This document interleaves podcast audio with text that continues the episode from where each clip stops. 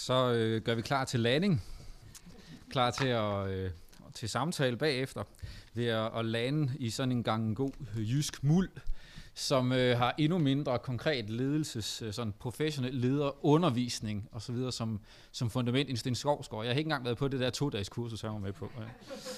Så jeg ved endnu mindre end ham. Jeg er ovenikøbet matematisk student, øh, så ikke engang et eller andet fra handelsskole eller handelsgymnasium har jeg fået med. Men jeg har været leder, øh, lige siden jeg var 14 år. Der blev jeg gjort til leder i, øh, i en lille klub i min hjemby, øh, hvor jeg skulle være leder for nogen jævnaldrende og nogen, der var sådan et til to år ældre end mig.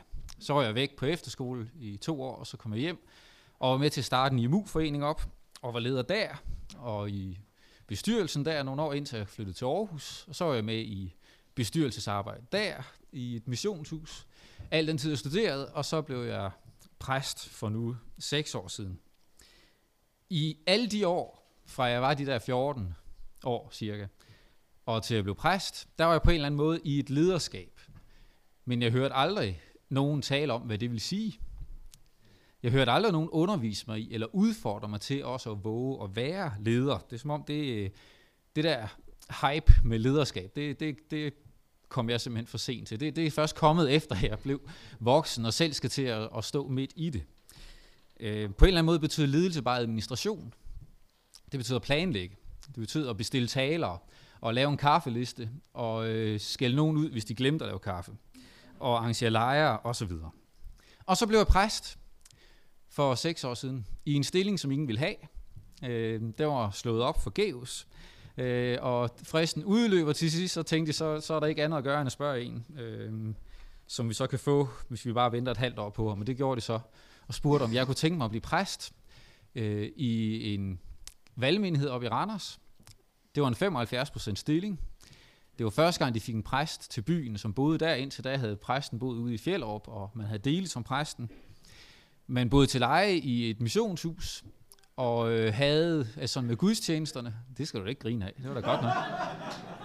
øh, men boede til, vi boede til leje der, øh, havde et års budget på under 400.000. Og, og nu seks år senere, så har vi lige her sidste weekend vedtaget et budget, som ligger omkring en million.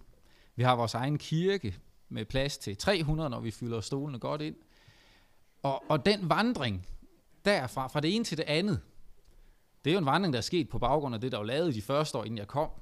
Men, men det er også en vandring, som har kastet mig ud i en hel masse ledelsesmæssige udfordringer, som jeg blandt andet har skældt Ingolf ud for, at jeg var for dårligt klædt på til. Jeg sagde, at det er simpelthen for dårligt, at man kan blive uddannet til præst og komme på MF og på universitet gennem alle de år, uden at lære noget som helst om, hvad man faktisk kommer til at stå med i hænderne som leder. Jeg var her ikke, du var her. Nej, og det er sikkert derfor, jeg er her nu, hvor du er her. Fordi jeg har brokket mig så længe. så, så nu er jeg her så. Og øh, derfor det første, jeg vil sige, det er simpelthen noget om behovet for lederskab. Det behov, jeg synes, jeg er stødt på. Og bare et banalt eksempel, nemlig arbejdet med vores lovsangsteams, eller arbejdet med lovsang i vores menighed.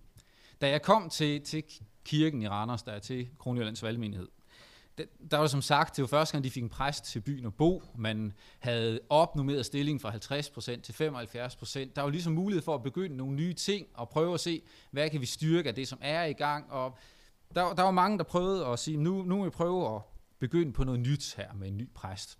Der kom blandt andet nogen, som øh, allerede var i gang med at tjene i menigheden med det at stå for lovsang under nadveren, som man gør i så mange kirker.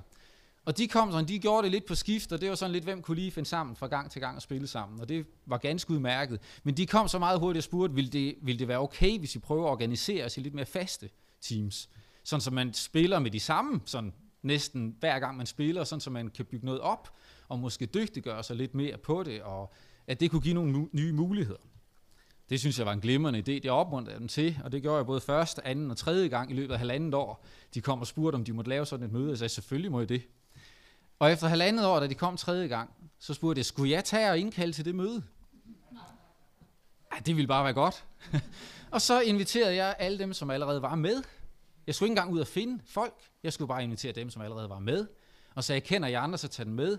Og så holdt jeg et lille oplæg om lovsangens plads og indhold og så videre. Og så dannede de på den aften tre små teams, som begyndte at arbejde sammen og har arbejdet siden og udviklet musikken i vores kirke på en rigtig skøn måde. Og jeg behøver ikke engang at være i gang, sætter mere. Jeg besøger dem en gang om året til sådan et, øh, et møde, jeg taler med de lovsangsledere, der er en gang hver halvår, og prøver at snakke om, hvordan fungerer det, er der noget, vi skal have rettet op på osv. Men bare det at tage det lille skridt og sige, skulle jeg tage og lave mødet? Det var den lille smule, der var brug for. Og sådan tror jeg, det meget typisk er. Langt de fleste af vores folk, som skal tjene i kirken, de er frivillige. De har en gerning ved siden af, som tager hovedparten af deres energi. De har en familie, de skal prioritere over kirken. Og så kommer de så og vil egentlig gerne noget i kirken. Men nogle gange skal de bare lige have det der skulderklap, at der er en anden, der skriver dagsordenen, at der er en anden, der lige taler med dem om, hvordan får vi det her sat i gang. Der kan præsten gå ind, og det er typisk, tror jeg, og et kendetegn for lederskab i en kirke, det er, at vi skal forsøge at skabe rum for andres tjeneste. Det er simpelthen et nøgleord for mig, at skabe rum for andre. Og så lidt mere overordnet. Der er brug for at arbejde med lederskab. Så længe det er småt nok, hvis det lykkes os ikke at få nok med til det, vi laver, så behøver vi ikke at have et særligt synligt lederskab, fordi så kender alle alle, og alle har snakket alt igennem, og derfor er der ingen, der bliver overrasket, når der sker noget nyt, for det har vi alle sammen talt om, og alle er allerede enige. Men hvis der rent faktisk begynder at være en, en kultur, hvor der kommer nye med, og hvor der er mange samlet til gudstjenestearrangementer, så er man simpelthen nødt til at tale, og også blive klar over, hvordan får vi det her kommunikeret ud, og det handler igen om ledelse. I KVM, der blev det for halvanden år siden sådan mere og mere tydeligt for os, at vi havde brug for at gøre noget ved vores struktur i menigheden, måden vi arbejder med tingene på. Der var groft sagt den samme struktur, der var overhovedet ikke lige så kompliceret som det, du har vist os, Paul. Det var meget, meget enkelt. For det var nemlig nogenlunde den samme struktur, som da man startede menigheden i 96 med 30 medlemmer cirka. Og nu var der 110 medlemmer, og endnu flere, der kom meget fast. Hvordan gør man så? Øhm, og vi prøvede at tage det op, og vi gjorde det, at vi inviterede for det første bestyrelsen af jer, eller bestyrelse, et medlem af bestyrelsen af jer mødtes med en gruppe erhvervsledere, som er medlemmer i menigheden og meget committed til menigheden og gerne vil være med i arbejdet, inviterede dem til et møde, og til to aftenmøder i løbet af en måneds tid, hvor vi gerne vil have dem til at drømme og til at snakke om, hvordan, hvordan kunne vores menighed, set fra et ledelsesmæssigt synspunkt, blive endnu bedre og, og så videre. Det lavede vi så to aftener. Og de lavede sådan en SWOT-analyse, og det samme gjorde så bestyrelsen. Og, og man lavede det uden at fortælle hinanden om resultaterne først. Først i den her ledergruppe, og så i bestyrelsen. Og der var rigtig meget, man var enige om. Både omkring styrker, at vi havde nogle styrker omkring vores nye lokaler, vi havde købt, omkring engagementet og frivilligheden i menigheden, omkring øh, vækstmuligheder, både med de bygninger, vi havde, og til det at blive mere, række bedre ud til vores lokalområde og vores by. Der var også nogle øh, svagheder. Vi er jo meget enige om omkring skrøbelig økonomi, og der er ikke ret mange, der skal blive træt af at gå, før man begynder at kunne mærke det meget tydeligt. Og, så, og noget, nogle forskellige ting, man var meget enige om. Men der var et sted, hvor, man var, hvor der var en meget tydelig uenighed. De her erhvervsledere, de set ned fra stolen nede i kirken og sige, vi er simpelthen i tvivl. Vi ved ikke helt, hvem vi skal henvende os til. Vi ved ikke helt, hvad vi skal gøre. Vi, vi, vi ved ikke, hvor man skal gå hen, hvis der er noget, man skal have bearbejdet eller talt om eller noget. Øhm, og, og det er I nødt til at, at få gjort tydeligere for os. Hvor er ledelsen egentlig henne? Øhm, og det kunne de se, mens os, der sad omkring bestyrelsesbordet, måske egentlig synes, det var da meget tydeligt. Vi vidste godt, hvem der havde hvilke opgaver. Men det var altså også mest os, der vidste det. Og det var meget enkelt illustreret på vores generalforsamling, at der var en, der viste det for meningen, sagde, at vi skal arbejde med det her, fordi vi er nødt til at finde ud af, hvem må jeg kaste den her bold hen til? Hvem er klar til at gribe min idé om noget nyt? Eller min frustration over noget rengøring, eller beskidt alterbord, eller øh, hvad nu det er, som ikke fungerer. Hvor går jeg hen med det? Hvor går jeg hen med den drøm om, at mine børn kunne blive mere glade for at komme i kirke, og jeg har nogle idéer til, hvad man kunne gøre ved det? Hvis ikke vi ved, hvem man må kaste bolden hen til, så bliver det hele smidt direkte på præsten eller bestyrelsesformanden eller menighedsrådsformanden, som ikke kan nå at gribe alle boldene. Og så bliver de bare tabt, og de forsvinder, og dem, der så står og kaster dem, de bliver mere og mere frustreret. Fordi det bliver aldrig grebet. Jeg bliver ikke hørt, jeg bliver ikke anerkendt. Jeg, de er ligeglade. Vi skal have en struktur, så vi ved, hvor kan vi smide det hen. For ellers så bliver ledelsen nemlig flaskehals, i stedet for katalysator. I stedet for at sætte andre fri til at tjene, så bliver vi det, der begrænser alle. Og derfor har vi arbejdet med struktur og gjort det nu i snart halvandet år. har oprettet nogle forskellige udvalg under bestyrelsen, for eksempel et kommunikationsudvalg, et økonomiudvalg, et omsorgsudvalg. Vi har arbejdet med nogle udvalg, som tager del i en bestemt område af menighedens liv, som er vigtigt for os, for at det hele fungerer sammen, for det vi gerne vil, nemlig at være kirke. Og vi har haft den skønne oplevelse, at når vi så har spurgt nogen midt i en tid, hvor det ellers er vanskeligt med frivillighed og så videre, og kan man nu få nok frivillige, og hvem vil gøre det der tunge arbejde, sådan, ved netop at spørge om en meget klar opgave inden for et bestemt område, og sige, det her tror vi faktisk, du har noget at bibringe. Her ved vi, du brænder for noget, og her ved vi, du har nogle gaver og evner. Vil du være med her? Så har vi fået ja 8 ud af 10 gange. Så er der andre opgaver, vi slås med at få fyldt op. Sådan er det altid. Men, men lige præcis de her ting, som vi har prøvet, fordi vi kunne se, at det kunne styrke vores liv i menigheden. Det har været en rigtig positiv oplevelse. I stedet for at gå i dybden med det her, så vil jeg hellere øh, med alle de forskellige udvalg, der så kan blive, og man kan drukne sig selv i udvalg, jo, hvis ikke man passer på, så vil jeg hellere sige noget om, hvad er det, vi så har prøvet at gøre til fundament, hvad er det for overvejelser, vi har gjort grundlæggende om kristent lederskab. Øhm, for når man uddelegerer nogle ting, når man sætter andre til at gøre noget af det, som man ellers sad og brugt tid på i bestyrelsen, så er man også nødt til at overveje, hvad er så vores vigtigste opgave? Hvad er det, vi for alt i verden ikke må give til andre? Hvad er det, vi skal være opmærksom på, også i forhold til underudvalg med videre? Og det har vi måttet dygtiggøre os i. Vi har været nødt til at, at også bruge tid på at snakke om det i bestyrelsen, netop fordi det var den fremmede tankegang. Det var så nemt bare at tænke administration om bestyrelsens arbejde, og vi skulle øve os i at tænke lederskab. Vi har taget på lederkonferencer sammen i Willow Creek-regi, øh, prøvet at få sådan undervisning i ledelsesfilosofier, taget gennem et kristen filter, og så må vi bagefter sætte os og drøfte, for så at sætte både et dansk og et luthersk filter bagefter, og så uddestillerer der sig så en lille smule til sidst, som vi faktisk har synes har været meget, meget livgivende at arbejde med og bruge, drøfte med hinanden. Og det første, vi må sætte på, det er det, at kristen lederskab i en eller anden forstand altid må være kendetegnet af at være et tjenende lederskab. Det har Ingolf været inde på, og øh, Sten har været inde på det også undervejs. Men det er bare vigtigt. Hvor, hvor moderne ledelsesfilosofi ofte bliver resultatorienteret, så må vores lederskab være relationsorienteret. Både relation til mennesker og relation til, til Gud. Relation må være i højsædet. Det kan aldrig være ledet på bekostning af mennesker, men ledet til gavn for mennesker, i tjeneste for mennesker, øh, til opbyggelse af mennesker. Øh, vores basis for det, jamen det er Jesu ord, som Ingolf læste op. Bagefter så kommer der noget fra Josva, som Sten læste op. Det er altid skønt at være den sidste. Den eneste, der har det mere træls med det end mig, det er jo Kjeld, som kommer efter mig også. Så det er godt, han så er så nyskabende. Men Jesu ord, I ved, at folkenes fyrster undertrykker andre, at de bruger deres magt til at herske. I skal tjene. Den ældste skal være den yngste, den største skal være træl. Det er det, det handler om. Være tjenende lederskab. Stedet for Josva-bogen øh, har vi også været inde på arbejdet med. Øhm, og der er jo der er forskellige tekster i vores Bibel. Det, det er jo fuld af det. Og derfor er det også, at vi må arbejde så meget med at virkelig gøre det at være tjenende lederskab. Efeserne 4 om Gud, der har givet os nogen som apostle, profeter, evangelister, hyrder og lærere. Ikke for, at de skal herske og regere og lave det hele og styre det hele, men for, at de skal udruste de hellige til at gøre tjeneste, så Kristi lame bygges op. Det, det er et nøgleord. Det er et tjenende lederskab. Det at, at give det videre. Nu har Sten allerede fortalt om Magnus Malm, så derfor behøver jeg ikke læse det her op. Men, men, men bare den der beretning netop, at de måtte gå ud i vandet. De måtte gå ud og stille sig på det dybeste sted i Jordanfloden. Øhm, og som Magnus Malm, han, han udtrykker det, at kristen lederskab er det at stå længst nede og lade Gud handle, så at andre kan gå videre. Det er et fantastisk udtryk. Øhm, og at have det som, som forbillede som målsætning. Det er det dybeste sted. Det er noget med at være offer for kritik og få nogle øretæver for sit lederskab.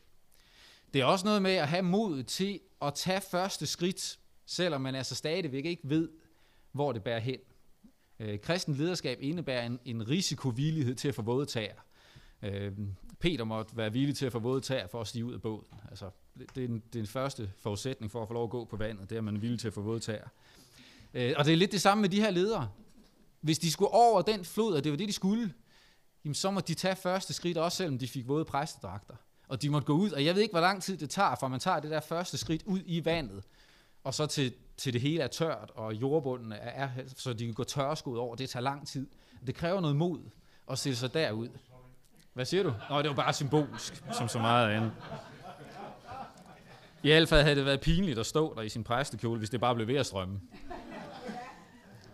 Der er noget her omkring kristen lederskab, som indebærer det at våge og lytte længe nok, og samtale længe nok, og bede længe nok til at sige, at det vi skal som kirke, for at være kirke, det er den her vej, og der er godt nok en flod, der skal passeres. Og det koster våde tager, det koster kritik, og det koster øretæver. Men vi er så overbevist om, at det er den her vej, vi skal for at være kirke. Det her udtryk, lad Gud handle, være katalysator for, at andre får lov at gå også i deres tjeneste, det er noget, man må øve sig i at praktisere. Det er at give plads for andre, og se det som en vigtig del af sin præstegærning eller ledergærning. Give plads til andres tjeneste, uanset om man så kalder det nådegave, eller naturgave, passion, lidenskab, hvad det er. Men at give plads til, at folk i menigheden får lov at tjene der, hvor de brænder, på vej mod en fælles vision, i retning af en fælles kurs, det er at være kirke. Det kan godt være svært, for det kræver blandt andet, at præsten er villig til at, at, at, give, at give slip på den forventning om, at præsten kan alting. Eller at han i hvert fald burde kunne alting. Vi er nødt til at erkende som ledere og som præster vores egen utilstrækkelighed. Lad mig bare blive konkret. Jeg har fået en coach. jeg fik faktisk også det betalt. Det er så ikke af ministeriet, men af min menighed. Fordi jeg er nødt til at vokse som leder. Jeg er nødt til at lære noget om at være leder. Jeg er ikke god nok til det. Jeg vil også gerne være konkret og sige, at jeg brugte de første år af min tjeneste som præst på at anstrenge mig helt vildt for at gøre det, som jeg var rigtig dårlig til. Og det brugte jeg så meget af min energi på, at det jeg så rent faktisk var dygtig til omkring kommunikation og noget omkring prædiken, at det blev sådan noget venstre, venstrehåndsarbejde, som jeg så gjorde halvgodt, fordi det kunne jeg godt lige klare uden at bruge så meget tid på det. Og så lød jeg være med at dygtiggøre mig i det, til fordel for så at gøre nogle ting, som jeg bare ikke var særlig god til, og som jeg hele tiden synes, jeg var godt nok slidt under, fordi jeg trivedes så dårligt. Vi har lavet et omsorgsudvalg. Øh, vores formand for omsorgsudvalget, hun sidder lige her, med Pia.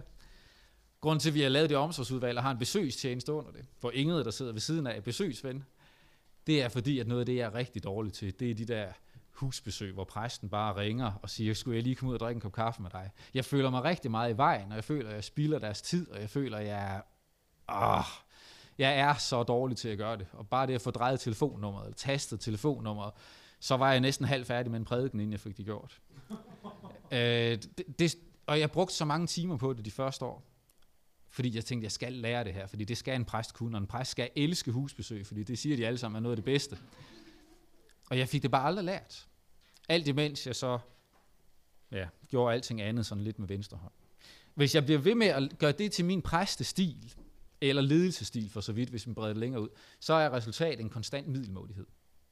Det jeg kunne gøre rigtig godt, det gør jeg ikke godt nok, fordi jeg øver mig ikke på det, jeg bruger ikke tid på det.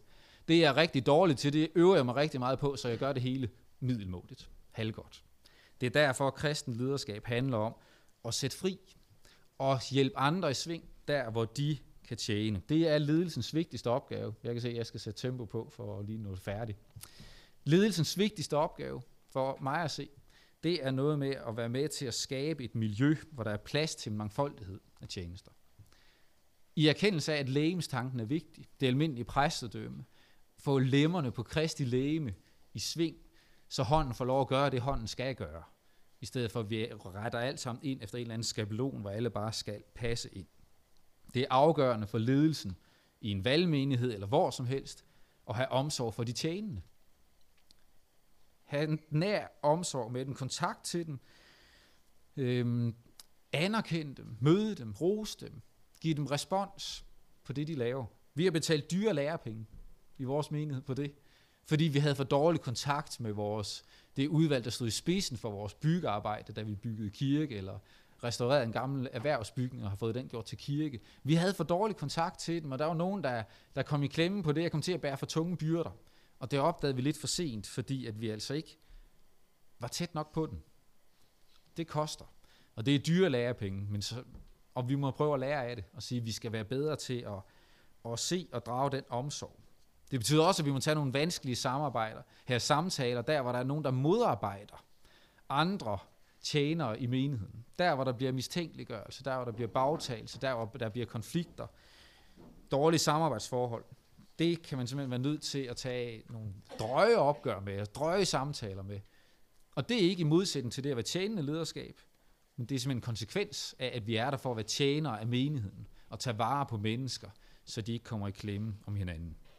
Det handler om at være en kirke med fokus på missionen, om at være kirke, og det er noget med at leve med en korstegnet tro. Leve i det der krydsfelt, hvor vi lever i relation til Gud, af hans nåde, den enkelte, men også relationen udad til hinanden og til det samfund, vi er i. Det værste, jeg ved, og det, der driver mig til at være præst, det er at kæmpe imod det, at det her kors bliver skilt ad. Og det er det, der nogle gange sker i forskellige tjenestområder, eller der, hvor kirken bliver min kirke i stedet for Guds kirke. Der, hvor det kommer til at handle om, at vi går og måler på hinanden, og vi dør, hvem har mest ret til hvad. Når det sker, så er korset simpelthen skilt ad. Så har man glemt den der noget dimension i det at være del af et større fællesskab.